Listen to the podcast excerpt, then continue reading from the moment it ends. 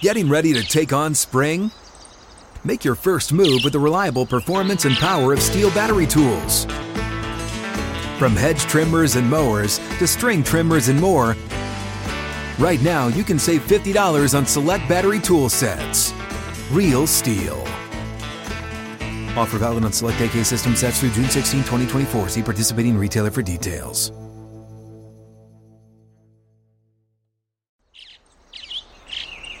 Getting ready to take on spring?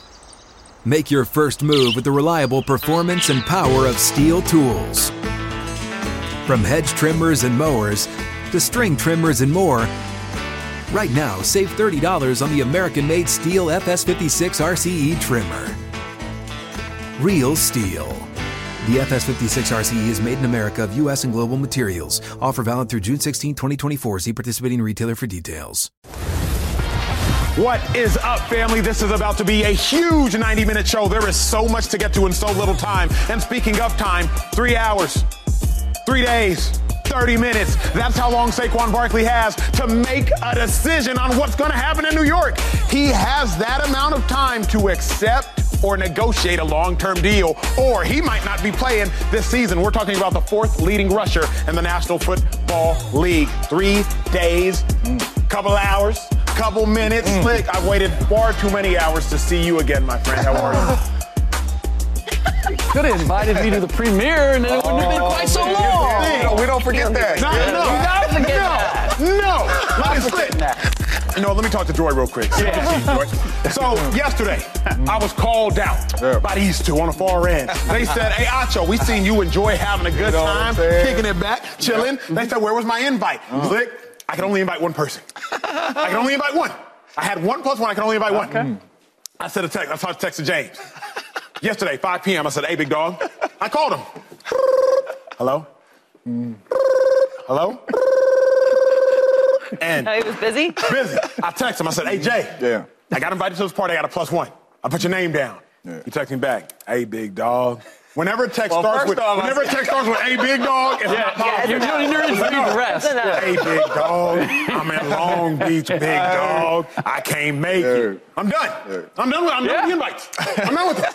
I'm not done. I'm not done, however, with introductions. That is Oh, Dr. man. Joy Taylor and my dog. What's up, my brother? What up, baby? James Jones. Okay, let's stay in the Big Apple talking about the New York Jets because this has been very intriguing. Aaron Rodgers, superstar quarterback, teammate of James Jones. He is obviously in New York. We've told you that time and time again. But the expectations and the confidence, it has increased. Get this.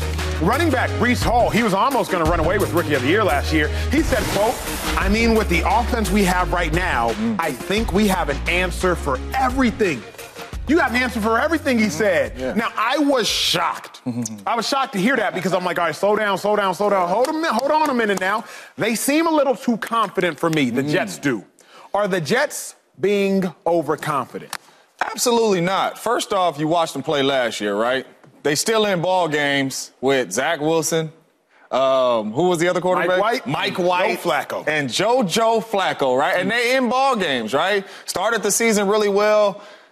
All off season, especially these young players, Sauce, everybody, man, we a quarterback away, right? So now you get your quarterback in Aaron Rodgers, and he has entered into the building, and you see how good he is. Yes, sir. Right? And when he says we have answers for everything, that's because AR8 has answers to everything. Defense checking this, we getting to this. Defense going there, we going there, right? So you get him back off an ACL injury. You add Allen Lazard. You already got a, a superstar receiver over there. This team really, if Aaron Rodgers is the AR8 or the AR12 that he was in mm. 19 years in Green Bay, this team is not overconfident and they are going to be problems. Joy, where do you stand? Is there overconfidence? Are the Jets being overconfident? No, I think they're saying what they need to be saying. Mm-hmm. This is actually a, a smart statement. You don't want to say, well, you know, we're trending in the right direction, but we have some things we need to work out. Don't give us that meat to chew on. Oh, so, are there problems in New York already? Is he having trouble connecting with the new players? No, no, he didn't say that they're going to be the best team. He didn't say I see I see Super Bowl in our future. He said that they they have answers. Mm. And guess what? For a lot of these guys, this is the first time they've really seen a real quarterback. This is a new experience. Hmm. True. Wow. Hmm. Wow. That's what this looks like. That's what that sounds like. That's how that goes. That's what this feels like. So this is a new experience. They should feel good about this. This is the first step. It's actually a positive step to me that th- at this point in the offseason, they're feeling good about themselves. Hmm. This is a good thing. I like that they're feeling good, but I think they are wildly overconfident. Why? Wildly. Uh, a couple reasons. And one of my favorite quotes everybody got a plan until they get bomb punched in the mouth. How can you have answers when you don't even know all the questions? That's my biggest thing. Again, I'm not going to- What's your questions, though? My questions is you don't even know necessarily what looks you're going to be getting. So how can you have all these answers? In practice, you got a plan, Jay. You Hey, got a quarterback that's been doing this for 20 years. Ain't no look he ain't seen. I love that, but he had, the, but the receivers haven't seen the looks. The tight ends haven't all seen the looks. The running back, Breece Hall, he doesn't know if he's picking up the mic, if he's picking up the Will, if he's picking up the Sam. He hasn't seen all the looks. In watching and being taken behind the curtain, again, I was watching Kirk Cousins in that Netflix documentary in episode one. I won't spoil it all for you, but he talked about how week one they beat the brakes off the Packers. You remember last year, week uh-huh. one. Packers got say beat the revenge. brakes, huh? They beat the brakes off of them in week one. Kirk Cousins said, remember, it was his first year with new head coach Kevin O'Connell. First year, he was like, "Yo, we was feeling great. Yeah. Beat the breakers, everything went. Beat the brakes off them, everything went right." He said, "Week two, we went to Philadelphia. Mm. I think it was the first offensive Smacked play of the game. He didn't know if he should check out of a run or stay in the run. He mm-hmm. ends up not checking out of the run, tackle for loss, and as you all watched the rest of the game, the rest was history. And Kirk was like, I was just unfamiliar with the offense. Mm-hmm. I thought I knew it all, mm-hmm. but I was unfamiliar. Aaron Rodgers, like James has brilliantly said, he gonna be familiar. I ain't worried about him. Right. But there's still Breece Hall. There's still a rookie center, I believe. There's still Mekhi Becton, who missed all of last season. There's still Garrett Wilson, who's only a rookie. There's still Allen Lazard, who's now coming over, and he wasn't with Nathaniel mm-hmm. Hackett for as long as Aaron Rodgers. Like, there are still some young players in that system. I don't think you can have all the answers, Slick. I think they're being too confident. Mm. Summertime when the living is easy and so is the talking. yes, I I understand why they're confident, Yeah, of course. Of course. but I would also say that they sound overconfident because there are a lot of questions to be answered. It would it, it would feel a lot different for me if this was Aaron Rodgers talking about this team this way. Fair. Right? Because he knows what a winning team looks like. He knows what success looks like. Breece Hall played seven games last year. Mm-hmm. He started two. Garrett Wilson, new to the league. Like all the pieces that we're talking about that we're excited about and, and Rightfully should so. be Rightfully excited so. about, right?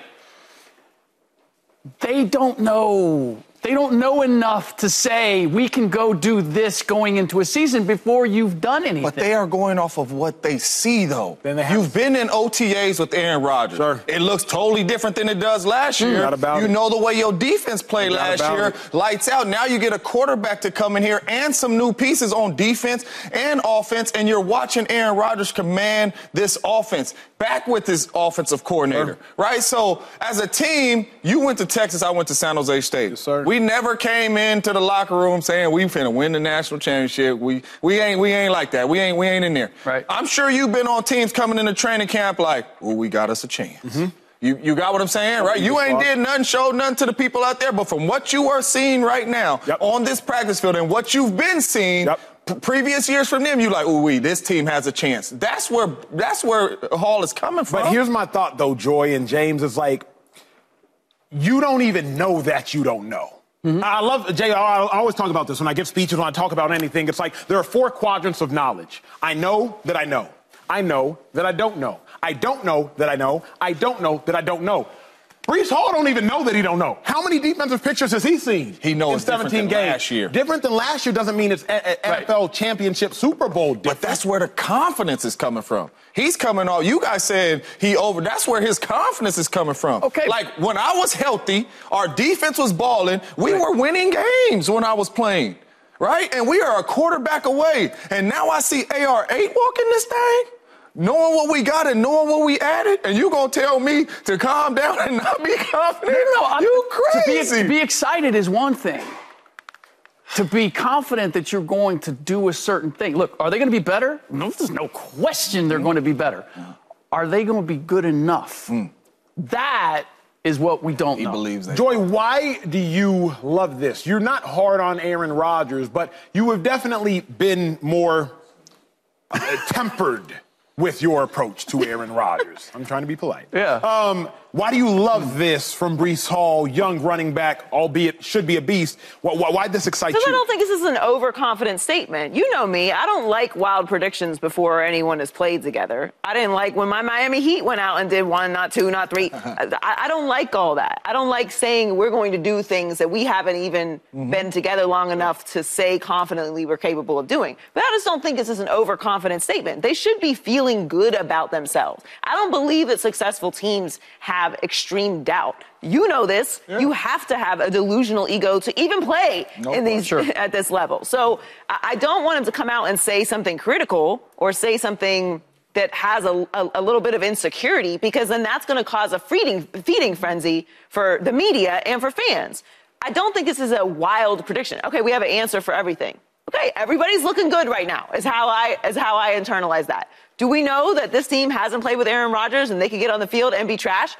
Obviously on the board, mm-hmm. but we don't know that. We're not in the, we're not in that point of the season yet to find that out. So he should be confident, and he's a young player. Mm-hmm. So when you have young players that are feeling good about themselves, who are seeing something new, who are seeing Aaron play at a high level, and again, their experiences have not been great. they, At all. they haven't seen this level of player at that position in the building. So I just, I guess I'm not, I'm not super uh, reactionary to it because I don't think it's an overly confident statement. this in and of itself, I agree with. I don't love this statement for more reasons than one. I really operated from a space of during during training in football humility, realizing and one of my favorite quotes, when you're practicing, remember someone somewhere is working harder than you. No and when you meet him, he will win. Like mm-hmm. that's how I worked out every day in Texas. Like mm-hmm. there's somebody in Oklahoma who's doing this harder No than doubt. me. That's the only and, way to and- go. and the day I see him, he will beat me. Mm-hmm. So that's the space I operated from. But James, the real reason I don't like it is if you remember, Robert Saleh gave them off mandatory minicamp. Those three days of mandatory minicamp.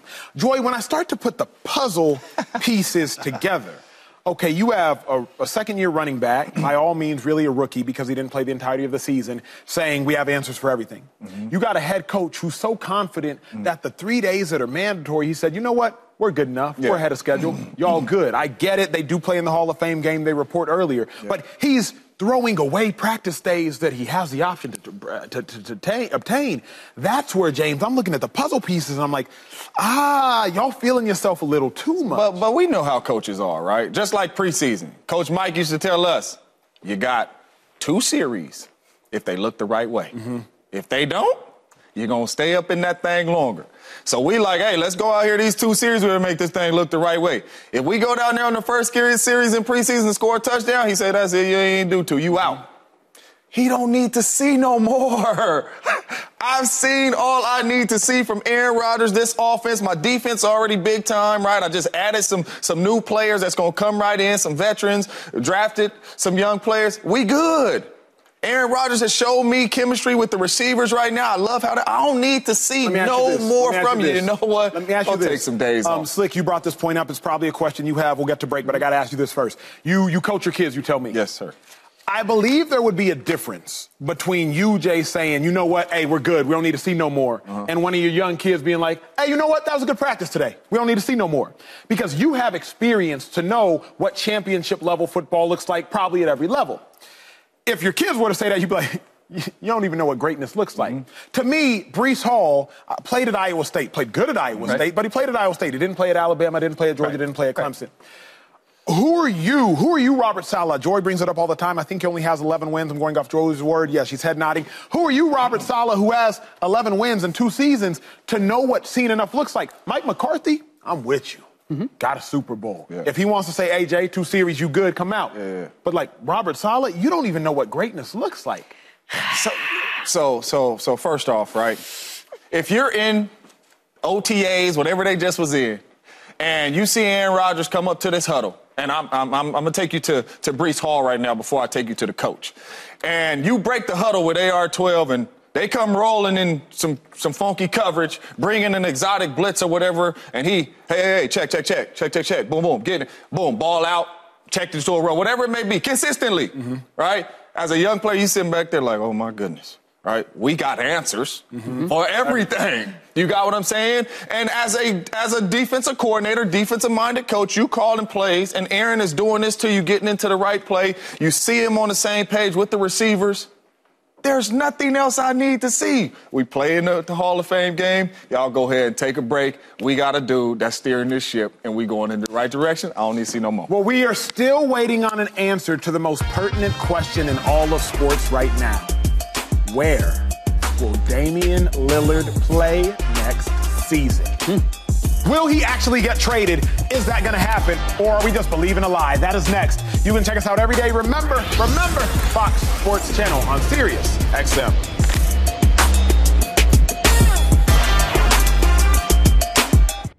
Hey, college football fans, Joel Klatt here, and I am so happy to announce my new interview series, The Joel Klatt Show Big Noon Conversations. Every Monday, we will bring you a candid conversation with the most influential voices in college football. From Colorado's Coach Prime to Coach Saban down in Tuscaloosa, we sit down and discuss all things college football. Download the Joel Klatt Show Big Noon Conversations wherever you get your podcasts and subscribe to the new Joel Klatt Show YouTube channel. Getting ready to take on spring? Make your first move with the reliable performance and power of STIHL tools.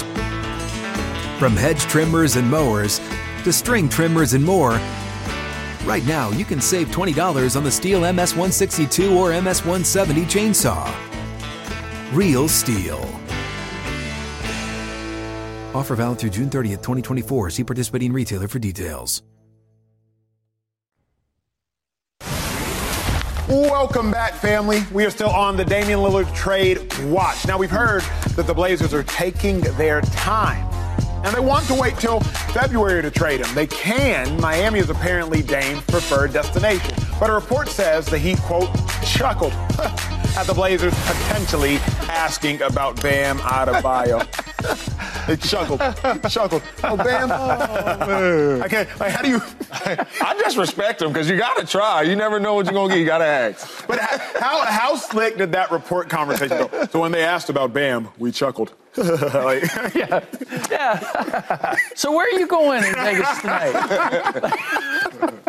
um, Joy, in regards to all of this, because it has been chaotic, do you expect Dame to actually get traded this offseason? Yes, it, has been activated. Yeah. The, the, the bond has been broken. It's been announced. It's public now. We already told our families, like, we're moving forward right. with this.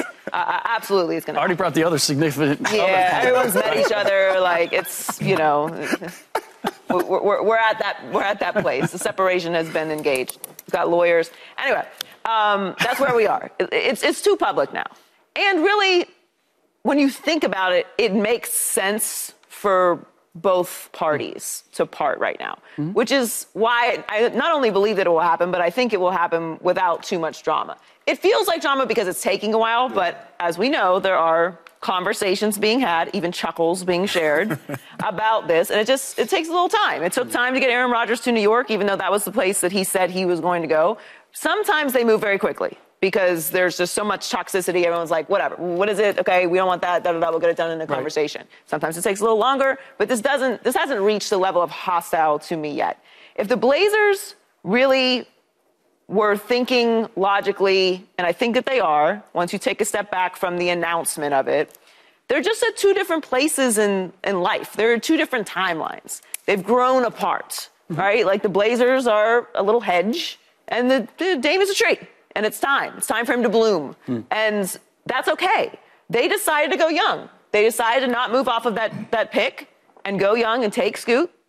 So just reset for the future. You have an asset in Dame that you can go out and bring in more young players. And if you are the Portland Trailblazers, that strategy is the only one that you have in this modern NBA to build a contender. So why wouldn't you want all of the players that you have that are ascending mm. to be ascending at the same time? If you wanted to go all in and take advantage of Dame's talent at this point in Dame's career, you would have moved off that pick. You would have tried to bring in some veteran players and build a roster that you could compete with right now. Yeah, five years ago. or right now with that pick in, with, with Scoot. But you decided not to do that. So the writing is on the wall within your own organization. Yes, Dame is great. Yes, Dame is the face of the organization. Yes, he sells tickets.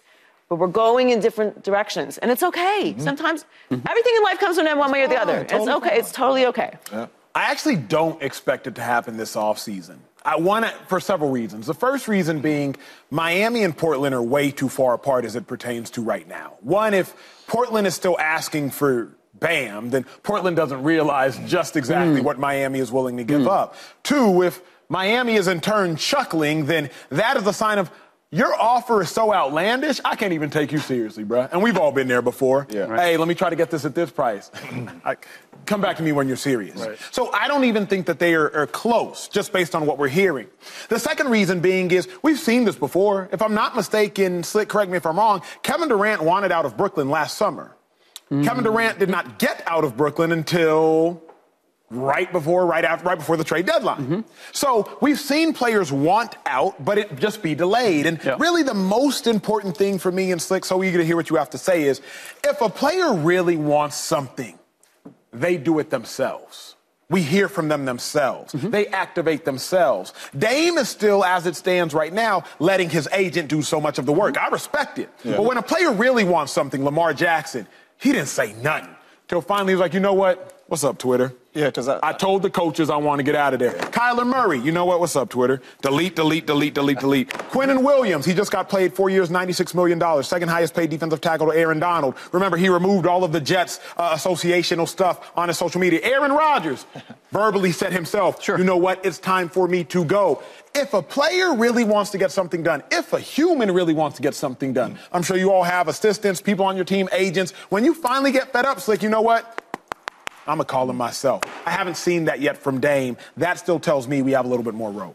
We do have a little bit more room, but I don't know if we have as much room as you're yeah. anticipating, which is that it would go into the season or that they'd, they'd, they'd play this game of chicken until somebody's got to drive off the cliff. Either Damian's not showing up to play or, uh, you know, they're telling him, we're just going to hold on to you yeah. until, um, until we get the deal that we want.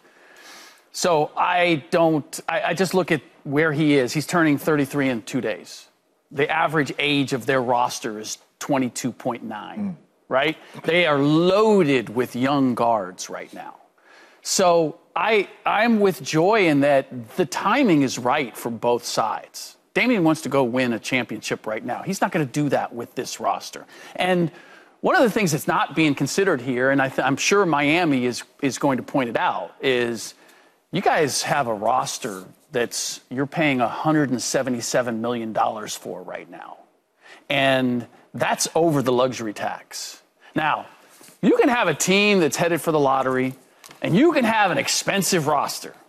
But when you have an expensive roster that's headed for the lottery, mm. that's not a good combination. and that's what they're facing right now.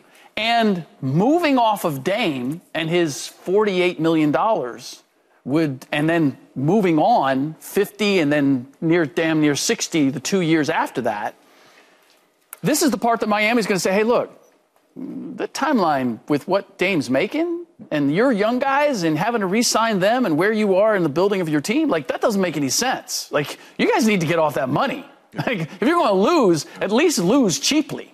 Yeah. So that's where I see this is just a matter of massaging it to the point where Portland realizes yeah, we're not going to get equal value back, yeah. but we gain something simply by being able to turn the page and saying this is now Scoot Henderson's and, and Shaedon well, Sharpe's team. Well, let's back up a little bit.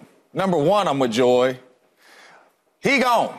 All right, we know that he gone. Right, uh, locker room cleaned out. Uh, they already telling him what neighborhoods to look in in, in Miami for uh, houses and all that. Mm. But let's back up a little bit. Right, management came out and said, you know what, we're going to try to get everything we can for Dame Dollar. Mm. And then they came back and said, we are going to do right by Dame Dollar. Right, so he ain't lying right? So if you're gonna go to Miami and the trade, Dame saying he want to go there and the trade is on the table, we gonna ask for certain players. Just to, you might say, yeah, we don't know, but we'll eventually get back to this and we'll come out with a good package for Dame for Dame Lillard. But Dame is gone, and and another reason he's gone is when you go through a situation like this, like Aaron Rodgers and the Green Bay Packers going back and forth and we see how happy Aaron is now, he was checked out. Right? He was checked out just from Wisconsin, Green Bay. He was he was checked out. That's Dame Lillard. You've been in Portland so long. You've been trying to do it the right way. You've been loyal to the soil. Now you are checked out. Hmm. I'm with Joy again. It ain't time for Dame to come out and start acting a fool and tweeting and all that because we're still early in this. They having a conversation, so it ain't no need for me to act a fool yet. But if it do keep going and lingering and maybe yeah. get close to the season, then I do think Dame will come out and be like, get me up out of there. I would consider this too. Damian's always done it different. Like his loyalty to Portland. He's, he, when he's come out and made a statement, when it's, it's you know, somebody, LeBron wants him to come to the Lakers or wherever it might be, right? Yeah. He's been very definitive in coming out and saying, no, no, no, I'm staying in Portland. Come he's on, told you what he needed to let you know where things were. But he only did it when it got to a point where the noise got too loud. And I don't think the noise is loud enough for him right now. And, and secondly, I think if he can find a way to do this without having to say Portland has done me wrong, that he'd prefer to do it that way because it's just the way he's the way Slick, he's approached. You, have been in the Bay for 25 years. You know how we rock in the Bay, man. Head down to the soil, man. We loyal. You know what I'm saying? Yep. That's how we get down. Amen. Found, you found out Slick was from the Bay. you know what I'm saying? That's okay. You, you just yeah, I should have known a long time ago the way you've been talking. Ah. we got yeah. fast friends. Sometimes you can just feel it. Fast, you know fast friends. We got a lot of Bay on the show. All right, y'all. Coming up, it's the most interesting topic of the day. It's really the most important one. Saquon Barkley, a little bit more than three days to get a deal done, or the superstar running back might sit out the entirety of next season. What's next for Saquon? That's next on Speak.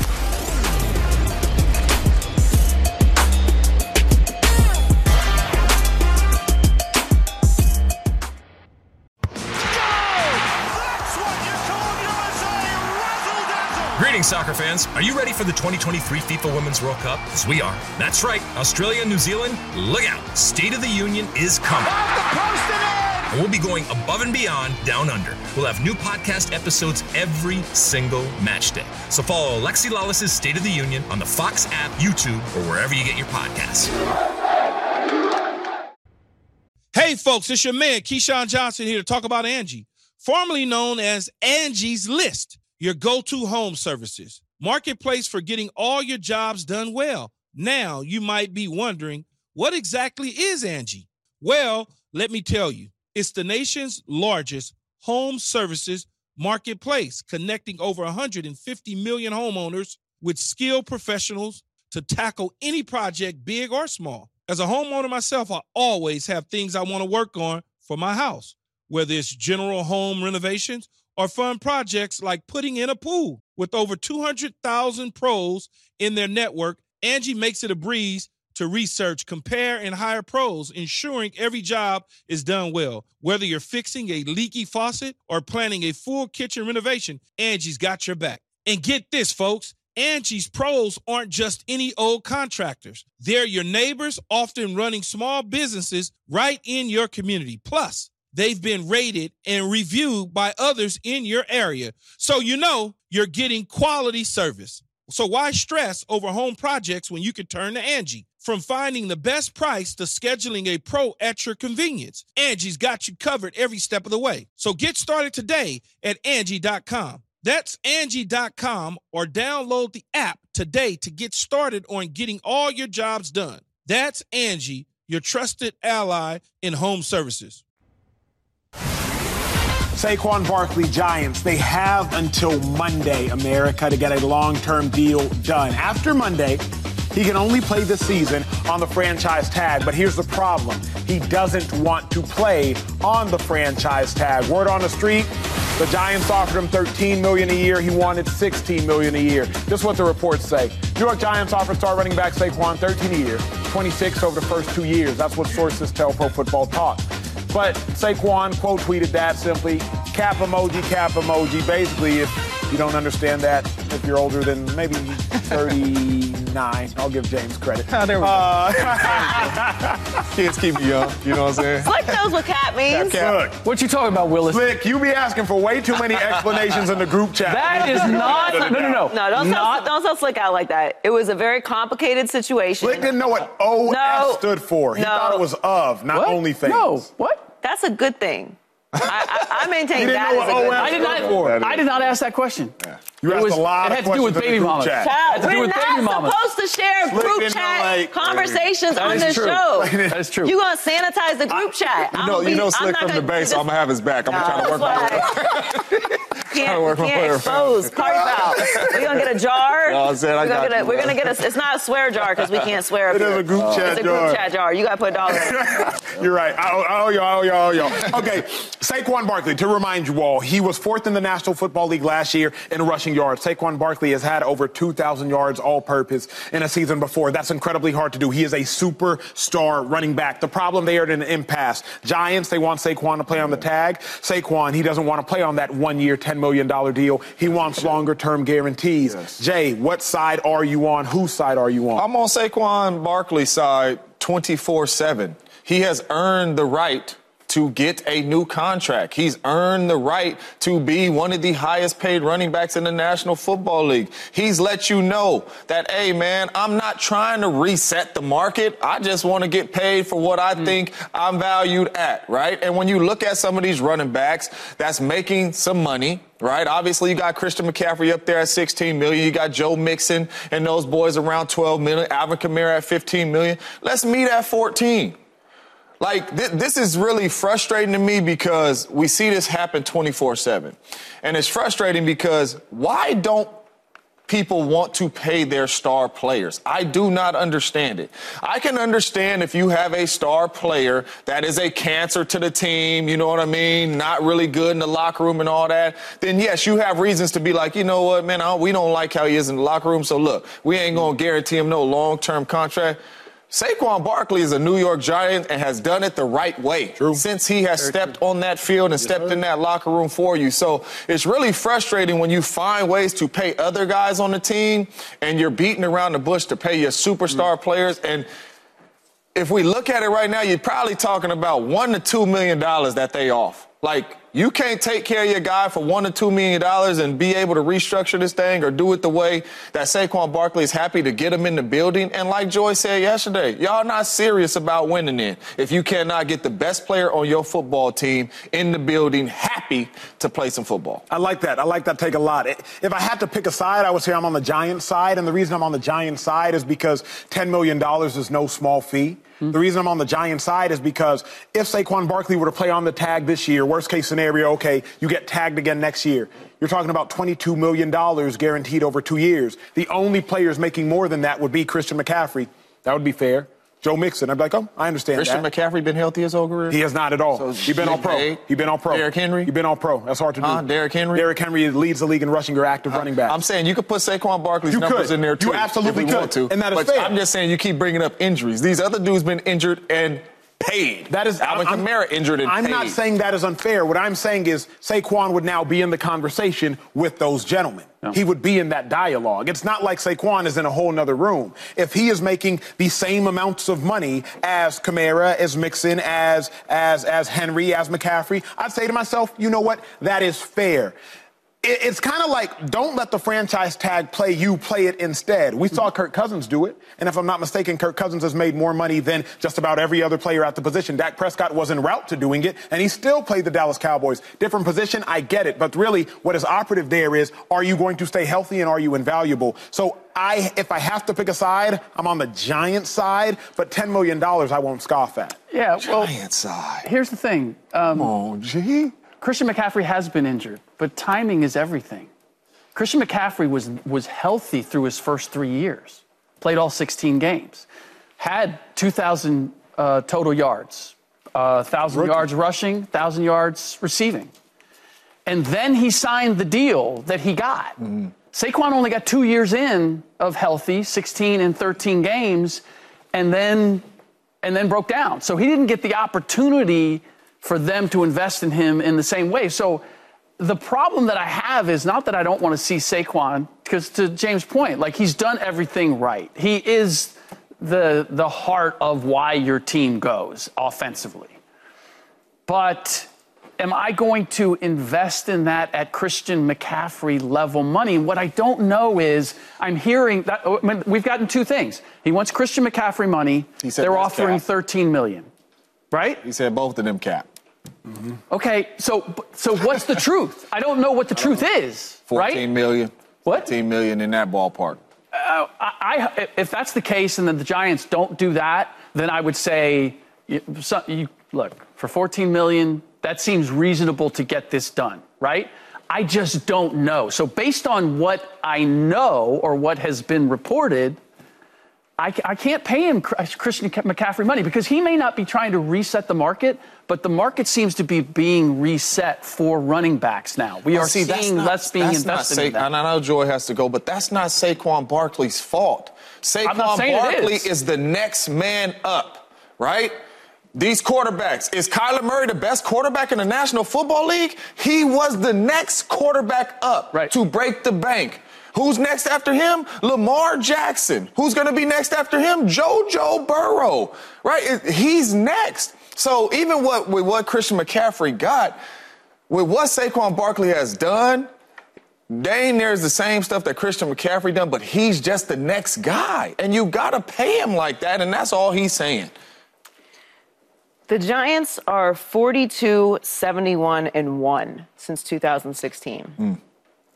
They are 28 and 53 since 2018. I don't care what the Giants have to say about anything. This is why I'm very picky with praise of organizations. Now, the Giants have had their moments of success, of course, but it ain't been recent, not even kind of recent. So if I'm going to refer to or default to, now this organization knows what they're doing you're going to have to put together a string of a few more years than one nine win season Mm-hmm. And then jump to pay Daniel Jones, which, by the way, you messed that up too, Big which is why you had to pay him so much. Mm-hmm. So cry me a river about that as well. That was your fault that you had to pay Daniel Jones that. You could have done that deal earlier. And you know why you didn't? Because Daniel Jones wasn't that good. Mm-hmm. So now you're in a situation where the best player, not just the best player on your team, mm-hmm. the only reason we have said the New York football giants in the past four years is Saquon Barkley. Well, The only person that we talk about on that roster for the last four years has been Saquon Barkley. Now, look, I don't believe in loyalty when it comes to professional sports, but I do believe in strategy, right? I do believe in commitment. And Saquon just came off of a great year. If we're arguing for this with Saquon and he had a, a great year the year before and was injured, okay, I, we can, can, can entertain that. But he's, he's come off of a year where he's not only healthy mm-hmm. to the top of the league, mm-hmm. but also with our eyeballs, Yeah. we watched him win those games. You should look at Acho when you say those last couple With parts. he's healthy. I know, I know I'm preaching to the choir with you, James.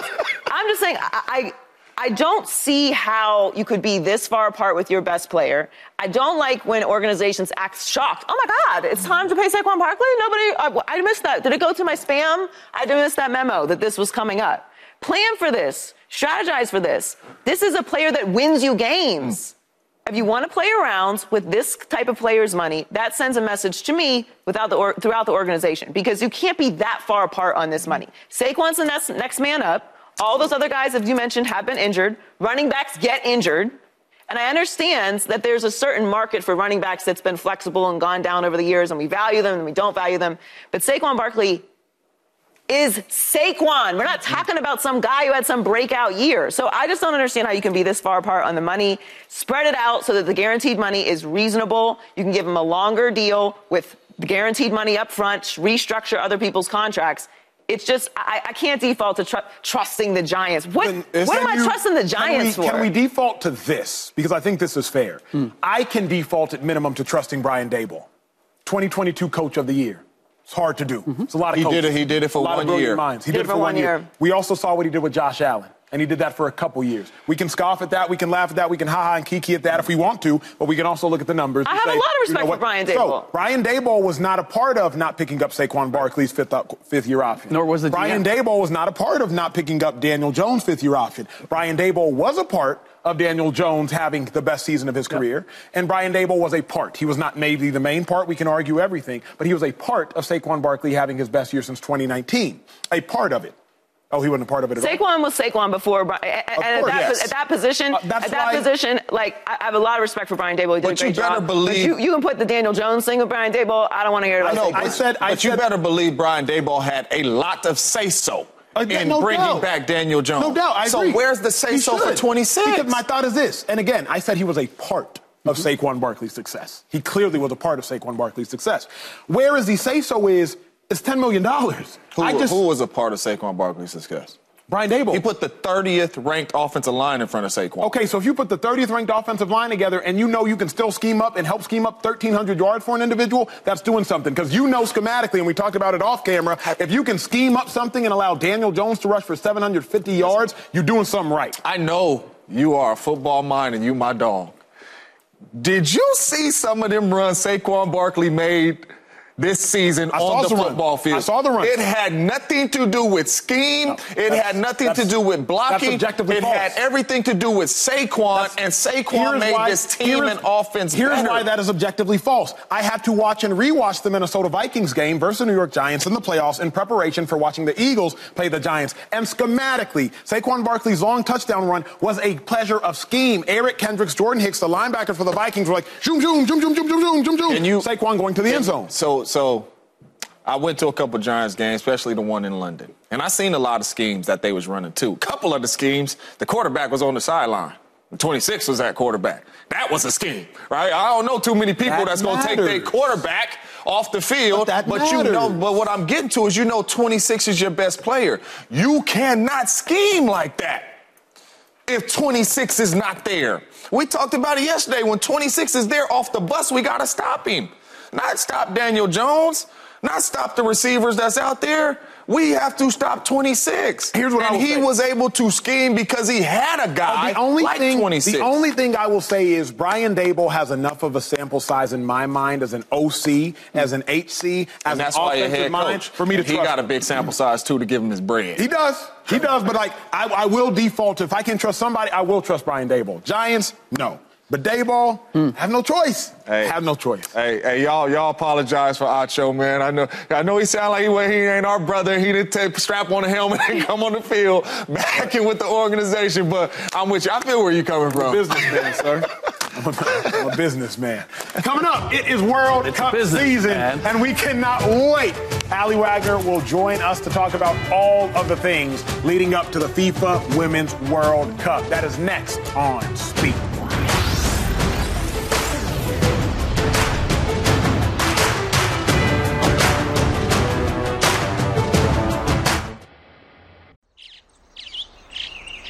Getting ready to take on spring? Make your first move with the reliable performance and power of STIHL tools.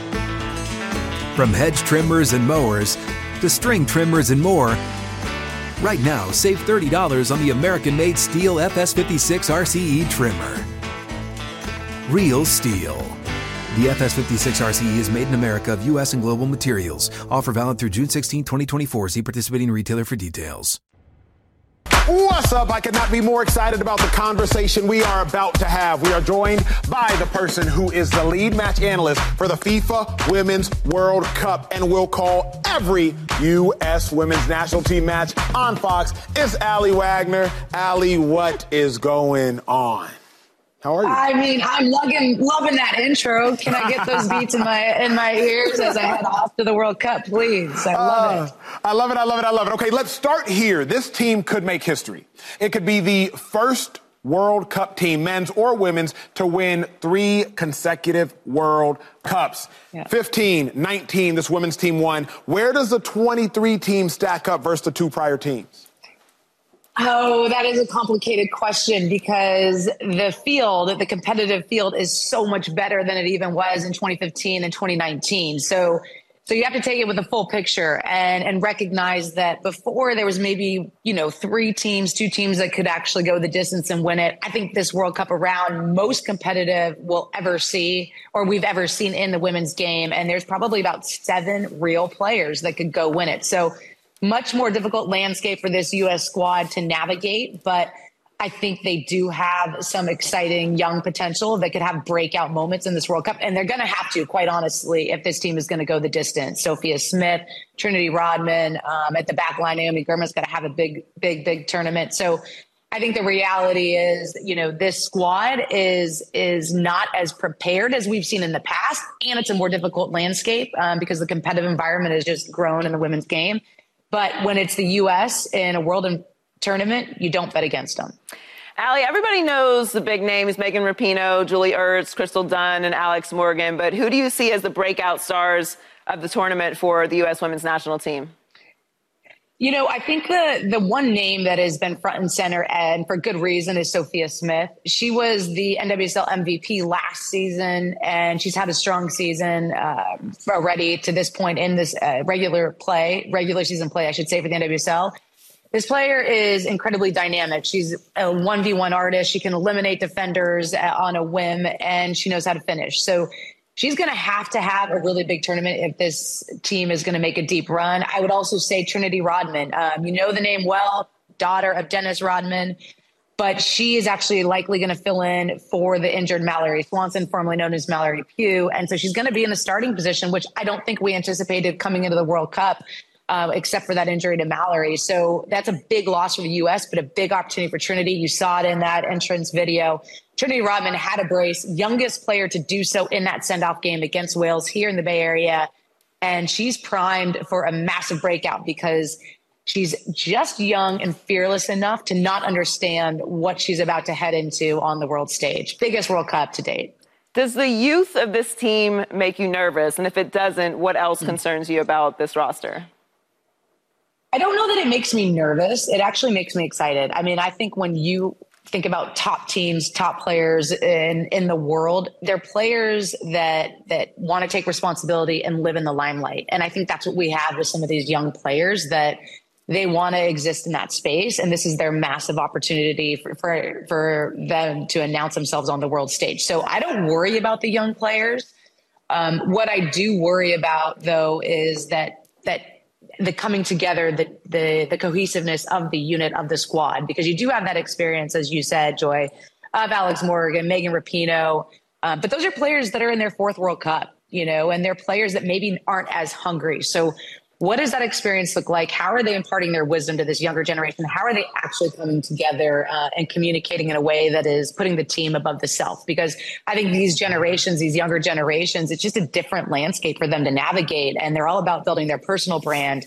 And what's been done so well in the history of the U.S. program is that that we've been a better team than anyone else. So that's going to be one of the biggest challenges, I think, for the squad as they head off to that group stage in New Zealand and hopefully, you know, some of the knockout games come Australia. What is the biggest challenge individually? You played on two World Cup teams yourself. The World Cup more unique than any other sport in the fact of in the NFL, you might have to leave home for a week, maybe two, if you're going East Coast to West Coast and you're playing back to back West Coast teams. The NBA, you might go on a seven to 10 day world road trip. But the World Cup, you're talking about a month plus being in a completely foreign territory, foreign food, foreign beds, away from your family. Really take the viewer into the mind of like, how difficult is that, and what is the most difficult piece? Oh, you're you're asking a really good question. Um, I I think one of the biggest challenges for those players is the boredom and and the monotonous repetition of what they're about to embark upon. You said it. I mean, if they go the distance, they're gone away from home probably I think it's about 30 38 days or so and you're with the same people. And as much as they now have chefs, we didn't have chefs to be clear. So their experience is different from mine. Uh, there, as much as the chefs will try to change up the food, it's going to be the same food. Uh, I just did an interview actually with a couple of the players uh, the other day, and they told me they have breakfast sweatshirts. I said, "What do you mean you have a breakfast sweatshirt?" And I said, "Yeah, yeah, we have breakfast sweatshirts because what the sweatshirt you wear to breakfast ultimately smells like breakfast, and it's so disturbing. So we we take off our breakfast sweatshirt and we put it in the corner of our room." And then we go about the rest of our day. And then the next morning we put that same breakfast sweatshirt on. Like these are these are really, really small details that these players have to deal with, if you will. And that's like first world problems, let's be real. Um, but but it's just that repetition of the same food, the same people you're having the conversation with, and oh by the way, on top of that, you need to be existing at your peak over the course of that whole month. And that is different to your point of, of going on the road, playing a game, coming home, going on the road, playing a game, coming home. They have to be at their best every day because it's competitive in training to continue to earn that starting spot. And then the game rolls around and they better show up uh, or, or they're going to be showed out. So the, the reality is to keep yourself in that mental, uh, uh, on that mental edge, if you will, to perform at your best while you're existing in a space that is monotonous and relatively boring. Uh, it's it's a challenge. It, it, really is, and you'll look back on the world. What's incredible about I think these world tournaments is that you look back on them, and and you realize, did I enjoy that? Like you ask yourself that question because the games you love, the rest of the time is a drag and and you've got to keep yourself entertained you got to get creative about how you how you spend those minutes those moments Aly, I got to ask you about the NWSL. It's expanding rapidly, and you're the co-chair of Bay Football Club. Our show went to an Angel City game together as a, a show outing. We had an incredible experience. So I'm I I will come support Bay Football Club, but I, I gotta say I'm an Angel City fan. But how important? Wait, wait, wait, wait, wait, wait, Joy. If I send you like some swag, are you really not gonna be a bit? Look at that emblem. Look at that crest. Come it's on. great. We it's, can convert you. Can it's beautiful. I, I, I got to be loyal, but I will definitely post for you. I will support. It'll, it'll be okay. team number two. I have multiple teams in the NFL, so I can do that. I, I will do that. Baby steps. Yeah. Baby steps. How important is the U.S. women's national team's dominance internationally to the growth of women's soccer here in the U.S.? It's, it's really everything, quite honestly. I mean, the U.S. soccer program, the women's program specifically, um, yeah, come at me the they have set the standard in football. Um, so so they've driven they've they've driven they've been on the frontier right? Pushing new frontiers for the course of time. And and so for the us to do well um, we will continue to set that global standard. And that is massive for our league for the nwsl and it's massive, I think, for the other federations, for the other leagues, because the US, we're the leaders in this space. We invest in this space. We've invested from day one. I mean, our club alone has the largest institutional institutional investment in women's sports with our, our leading investor in Sixth Street. So the reality is we need these our women to be successful to continue to drive the sport forward. And, and I think the world can get behind that as much as they might not want to because we've been the trendsetters in this space. I would say though, the beauty of the acceleration of women's sports, of women's soccer in particular globally, is that now you do have other places you can go and play, and that the game is growing in all these other markets. So I don't think the sport falls behind um, if the U.S. doesn't win, but I do think it accelerates the growth if we do. Final question, Aly. Outside of the game itself, what are you looking forward to most this World Cup personally? I'm looking forward to seeing New Zealand. I mean, I heard this is one of the most beautiful places on earth. Although it is winter, I'm not happy about that, FIFA. Can we get together on our scheduling? I was in Qatar during Christmas, now and then winter and summer.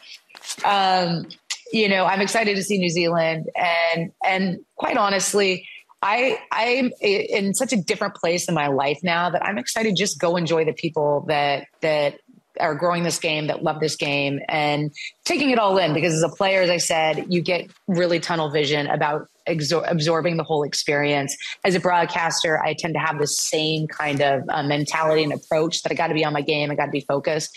I just want to go and enjoy the people that i'm around because you know that's what it's all about in the end is we're having experiences along with trying to i think move the conversation forward in women's sports well, thank you, Aly, so much for joining us. We will be both listening and watching and proudly wearing our USA swag. Yes. Y'all see Let's it. Go. And your Bay FC swag. I'm sending you guys some Bay FC swag. That is well, well, sure. women's quest for historic World Cup three-peat.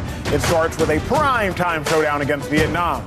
That's next Friday at 9 p.m. Eastern, only on Fox. Coming up, Giannis and Steph Curry have been on their team for a very long time. But does loyalty matter in the NBA? That's next on Speak.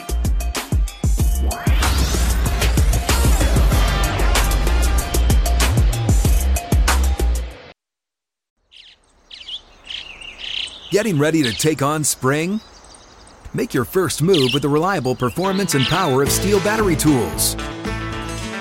From hedge trimmers and mowers to string trimmers and more, right now you can save $50 on select battery tool sets. Real STIHL.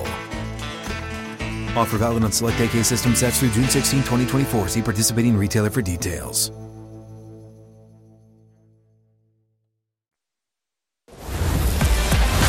Giannis Antetokounmpo and Steph Curry are still with the teams that drafted them last time I checked. Well, when I checked on social media last night, I saw something very interesting, James. I saw somebody tweeted the last two remaining loyal players in the league. They don't make them like this anymore. With the uh-huh. picture of Giannis and Steph celebrating. Giannis quote tweets with the prayer hands emoji. Uh, Joy. Does mm-hmm. loyalty matter? Because obviously Dame Lillard, in the height of him trying to get traded, this is most pressing. Hmm. Does loyalty matter in the NBA? No, it does not. Um, Giannis is very loyal, though. He's still on Twitter, so there's the, there's that. Loyalty has never mattered in the NBA. It's never been important. Kareem Abdul-Jabbar. Does anyone want to call him uh, disloyal? Anyone want to step up, step up to the plate? No. No, pass. On him, yeah. Ah, I'm sure. It's a good choice. you you ready to call Kareem a disloyal individual, Slick? Because almost 50 Nah. years ago, Not going there. he said, trade me. Trade. Get me gone. I would like to leave. Yeah. Make it happen. Yep. And no one is calling Kareem disloyal. You know why? Because he's not a disloyal person. The NBA is a business. Mm-hmm. And loyalty and business do not go together. You can try. You will spend a lot of time hmm. sifting through that nonsense because it's not real. Now, commitments in business are important. We usually have them on paper and we both sign them. So it's a mm-hmm. legal document that if someone decides to change their mind, we take it to somebody and we sort that out. The idea of loyalty, it's too big of a word. It's too emotional of a word. I know, like, you know, women, we're supposed to be the emotional ones, but like, you gotta compartmentalize things. You are a writer. We all speak on television. Words are very important. People pick apart our words. We pick apart words from athletes and break down. You know, are they overconfident for saying that they have answers for everything? It's what we do. So loyalty is a word that should not get thrown around because it stirs emotions. If someone calls you disloyal, that's crazy. You am, I am not disloyal. It's like calling someone a coward. That's fighting words. No doubt. But it doesn't make sense. You can't call somebody a coward in any setting mm-hmm. because that, that means a lot. So no, loyalty doesn't matter in the NBA. And, and I know it's nice to have players that stick with organizations. Y'all from the Bay? Yay, yay, yay. Steph is in like a pretty nice situation. It's easy to be loyal when somebody's loyal back to you. Say that one more time. Everything good over there. Uh, you, know, you know what I'm saying? Like you going to work every day, you happy, you win the championships, organizations developing players, got a great coach, owner willing to spend anything, Yeah. build a new facility. You live in Silicon Valley. How about Giannis? You win a championship, Winning they want to bring in an MVP the next year, you know? Giannis, Giannis, what was Giannis doing before they uh, went out and brought Jrue Holiday in? Mm. Who else they got up there? Lopez. Who else they got up there? Lopez. Mm. He wasn't drafted there. PJ Tucker, Khris Middleton. Mm. Yeah, it's nice. It's easy to be loyal to an organization when they go out and get great players to put around you. Mm-hmm. Giannis is a great player. He wasn't winning nothing without those guys. Who brought them in? Was Giannis out there recruiting them? Sure wasn't. The Milwaukee Bucks were. Yeah. So it's easy to be loyal when someone wakes up every day. Good morning. You want your coffee? How's your day? You get home at night, got a nice meal, house is clean. That's easy to be loyal to. And some people not even loyal to that. I So can't- I you, you cannot. really I have to cannot. establish what I was, is. I was gonna I let her. I was gonna let her finish cooking. I would do the whole cook. How much time we got left? Uh, Five minutes? I got plenty I more. was We got more. Um, Cut. Loyalty matters. If anybody got anything to say, Loyalty. that's my dog. Loyalty, uh, that's my dog. loyalty, uh, loyalty absolutely matters. Now, there's a lot to say. The first thing I'll say is if loyalty did not matter, then that ring that LeBron James won in Cleveland would not have been so emotional, not only to the Cleveland fans. I was drafted to the Cleveland Browns. I know come those back fans. to, though? I'm not speaking about the talent. I'm just speaking about loyalty. If loyalty did not matter, Dirk Nowitzki would not have Nowitzki Boulevard named after him in downtown Dallas. If loyalty did not matter, then we wouldn't think as highly of Tim Duncan. Remember, I went to college in Austin. Alamo Dome in San Antonio is an hour and a half down the road. If loyalty did not matter, Kobe Bryant's mural, God rest his soul, may not be as plastered all over Los Angeles as it is. Obviously, Kobe said he wanted out, but he did not leave. Loyalty matters. Furthermore, loyalty is also dependent upon a two way relationship. I will say it once, mm. I will hmm. say it again. Jrue Holiday is a very good player. He's a close friend of mine. Friend of mine. I won't say close friend. He's a friend of mine. Jrue Holiday had been to one All Star game in 2012, 2013 before joining the Milwaukee Bucks. Khris Middleton had not been to an All Star game before Giannis was an MVP. Dirk Nowitzki, when he won a championship, he won it with Jason Terry, who wasn't even anything but a six man of the year, and he did not become a six man of the year until he joined Dirk Nowitzki. How great are players once they join a great player, and does that great player make those players even greater? So, I do believe loyalty matters, but I also believe situations are great dependent upon how great you can make that situation, albeit you do have help. But I do think, Slick, it is your responsibility to elevate your help. Yeah. Loyalty does matter. And I I am shocked that Joy Taylor is going to say that it does not matter when the team in Miami is built Friendship. on loyalty. Friendship. They're consistent. Well, loyalty can is a two-way street. Ain't well, it though? But, I'm, but I'm saying, Ain't are, we ta- are we Talk talking, about it, Slick. It's a two-way street. We talking loyalty to your teammates or organization? But does it matter? Uh, to an organization. Okay. And the Miami Heat have demonstrated. Udonis Haslem has been there 150 years. Maybe 151. he's, he's been there forever. Um, I, will tell you a quick story. Brian Grant, they acquired in the power forward, right? Had to move heaven and earth to make that work for contract reasons. And then when they had a chance to get Shaquille O'Neal, they traded him away. And Brian had done nothing but worked hard for the Miami Heat, sacrificed his body. When Alonzo Mourning got hurt, he, he suddenly had to play center. And he had lightened up to play down there. Now he had to play, to play a, a much tougher position. When he left, Pat Riley said, he, he wrote him a, a, a note and said, This is a forever card. If you ever need me at any time, you call me and I will be there for you. And when Brian was contracted with Parkinson's and he had a fundraiser, Pat Riley was there. Pat Riley not only had the Miami Heat donate to the fund, but he said, Me and my wife are going to match what they are giving.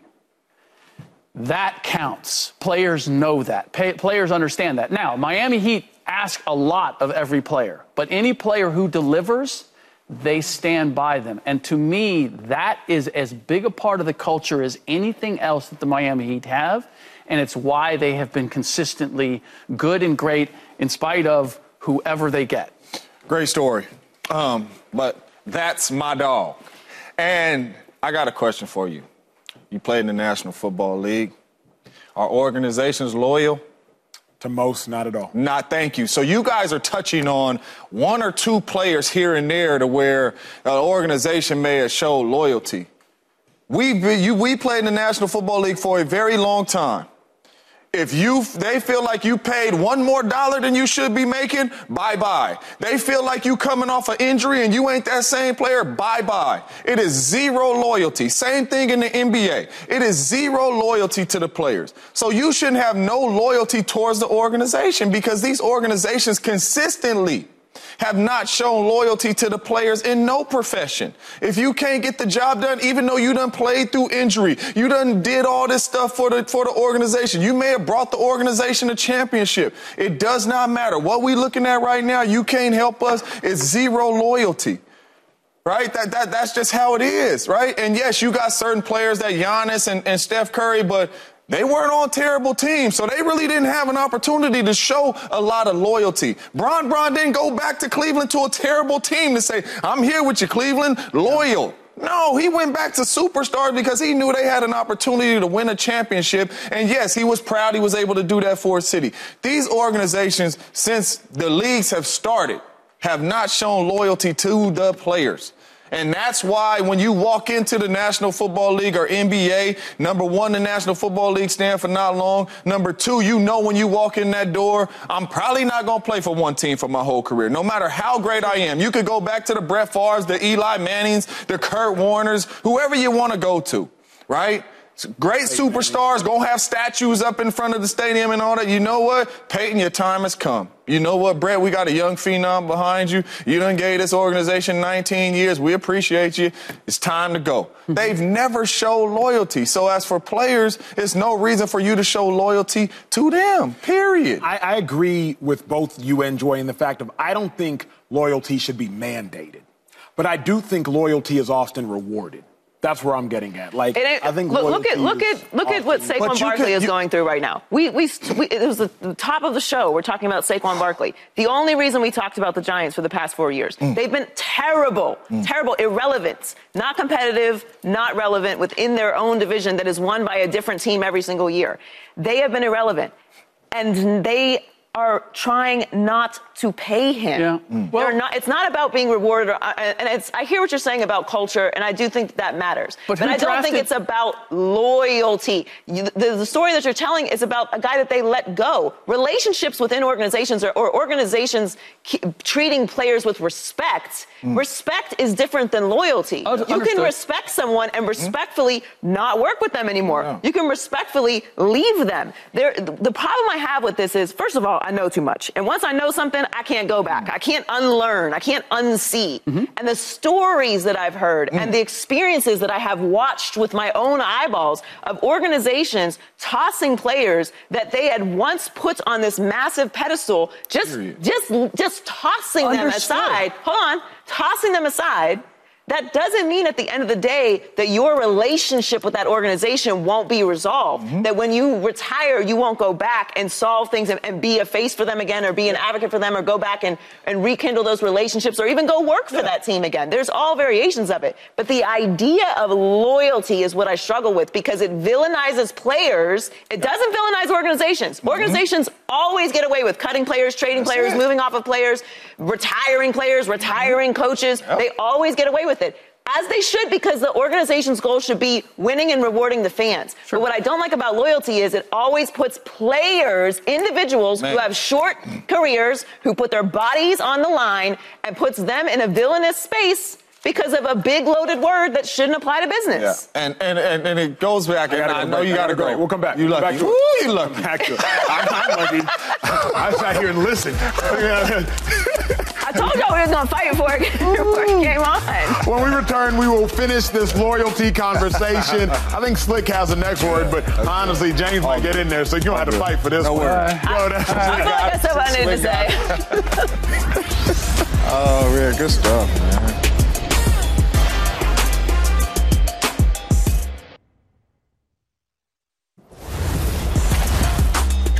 Let's get back to our loyalty conversation, catching those up. There was a tweet that said they don't make them like this anymore in regards to Giannis and Steph Curry being loyal to their locations. Giannis quote tweeted it with a prayer hands emoji, simply acknowledging what's going on. Obviously, if you've been watching Dame Lillard, he wants out of Portland. He's been in Portland for over a decade now, but now he's saying he wants out. Mm-hmm. Slick, does loyalty matter in the NBA? Pick up where we left off. It does. It does for all of the things that James and, and Joy pointed out. Because it is a two way street. And when I look at the Golden State Warriors and the success that they've had and how they stayed by Klay Thompson and how mm-hmm. they've stayed as this team took a dip and you could have run and you could have said, hey, we got to blow this up. We got to go a different direction. No, they stayed the course. They came back and they won another championship. And they still have that team together. The Milwaukee Bucks have seen Giannis develop and have gone out and gotten pieces and have, sta- and, and have stood by him. And what? The Milwaukee Bucks, in spite of being in a small market, have been an extremely successful team, right? And have won a championship. It does matter. It does matter. And there is like I don't I don't necessarily interpret loyalty meaning you're going to play for us forever.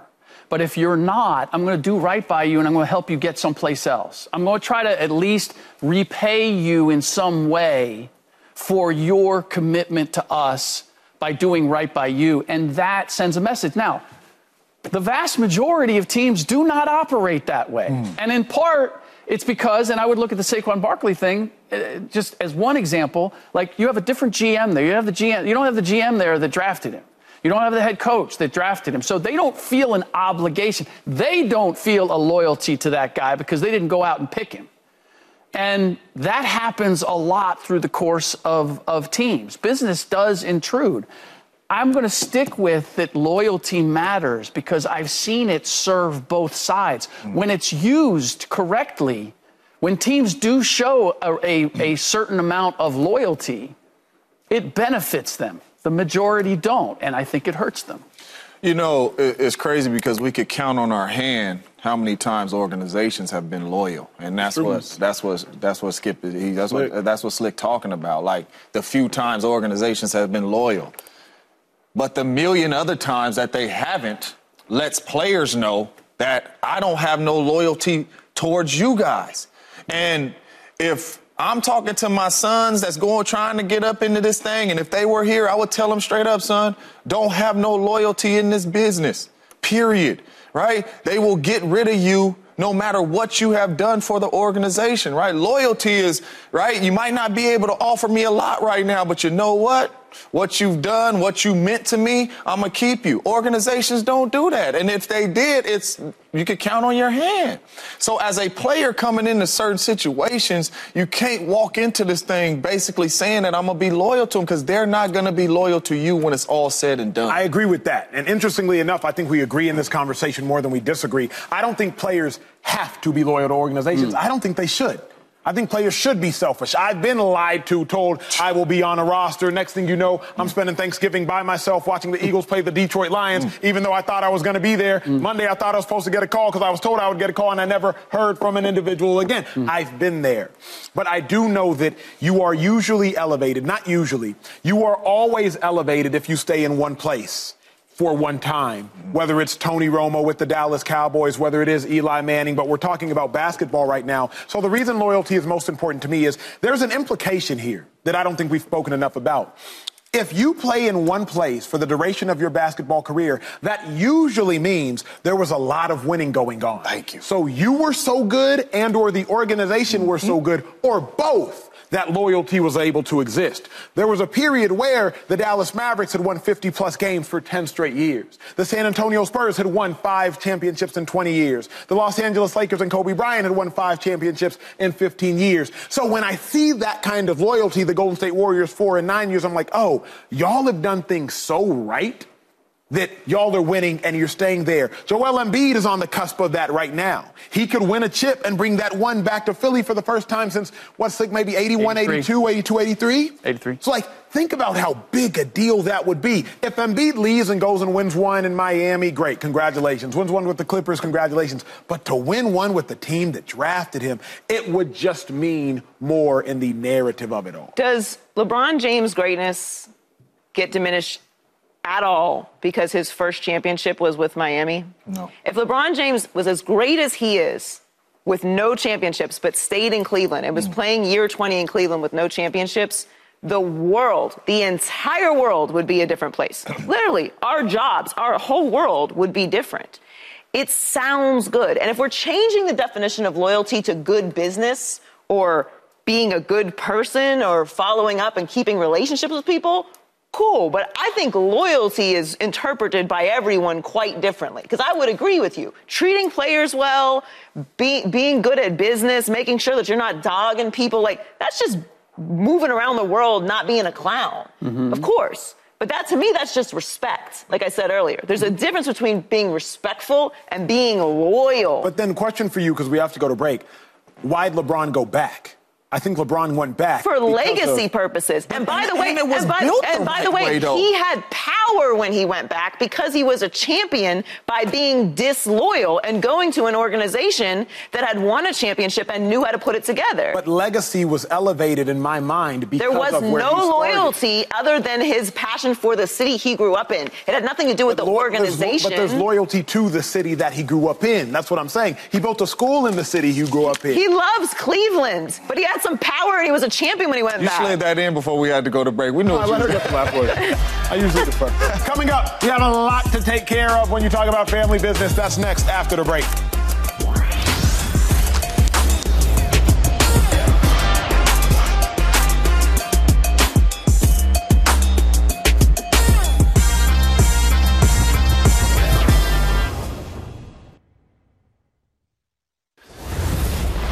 You got a question? question for me, Slick. Yes, I do. So you revealed at the top of the show that you actually called James Jones first when you found out you had a plus one for the premiere, and he couldn't make it. So then you went to Joy. No, no, no, no, no, no, no, no, no. Joy was already No. going. Oh, okay, okay, okay. Joy okay, was already so going. This is, this is my only question. Like, where on the list was I? You were, you were literally next. You were literally. Oh, really? Yes. he the next you party You in next there. year, same time next year. Good. Right. You in there, slick oh. Where was I? oh,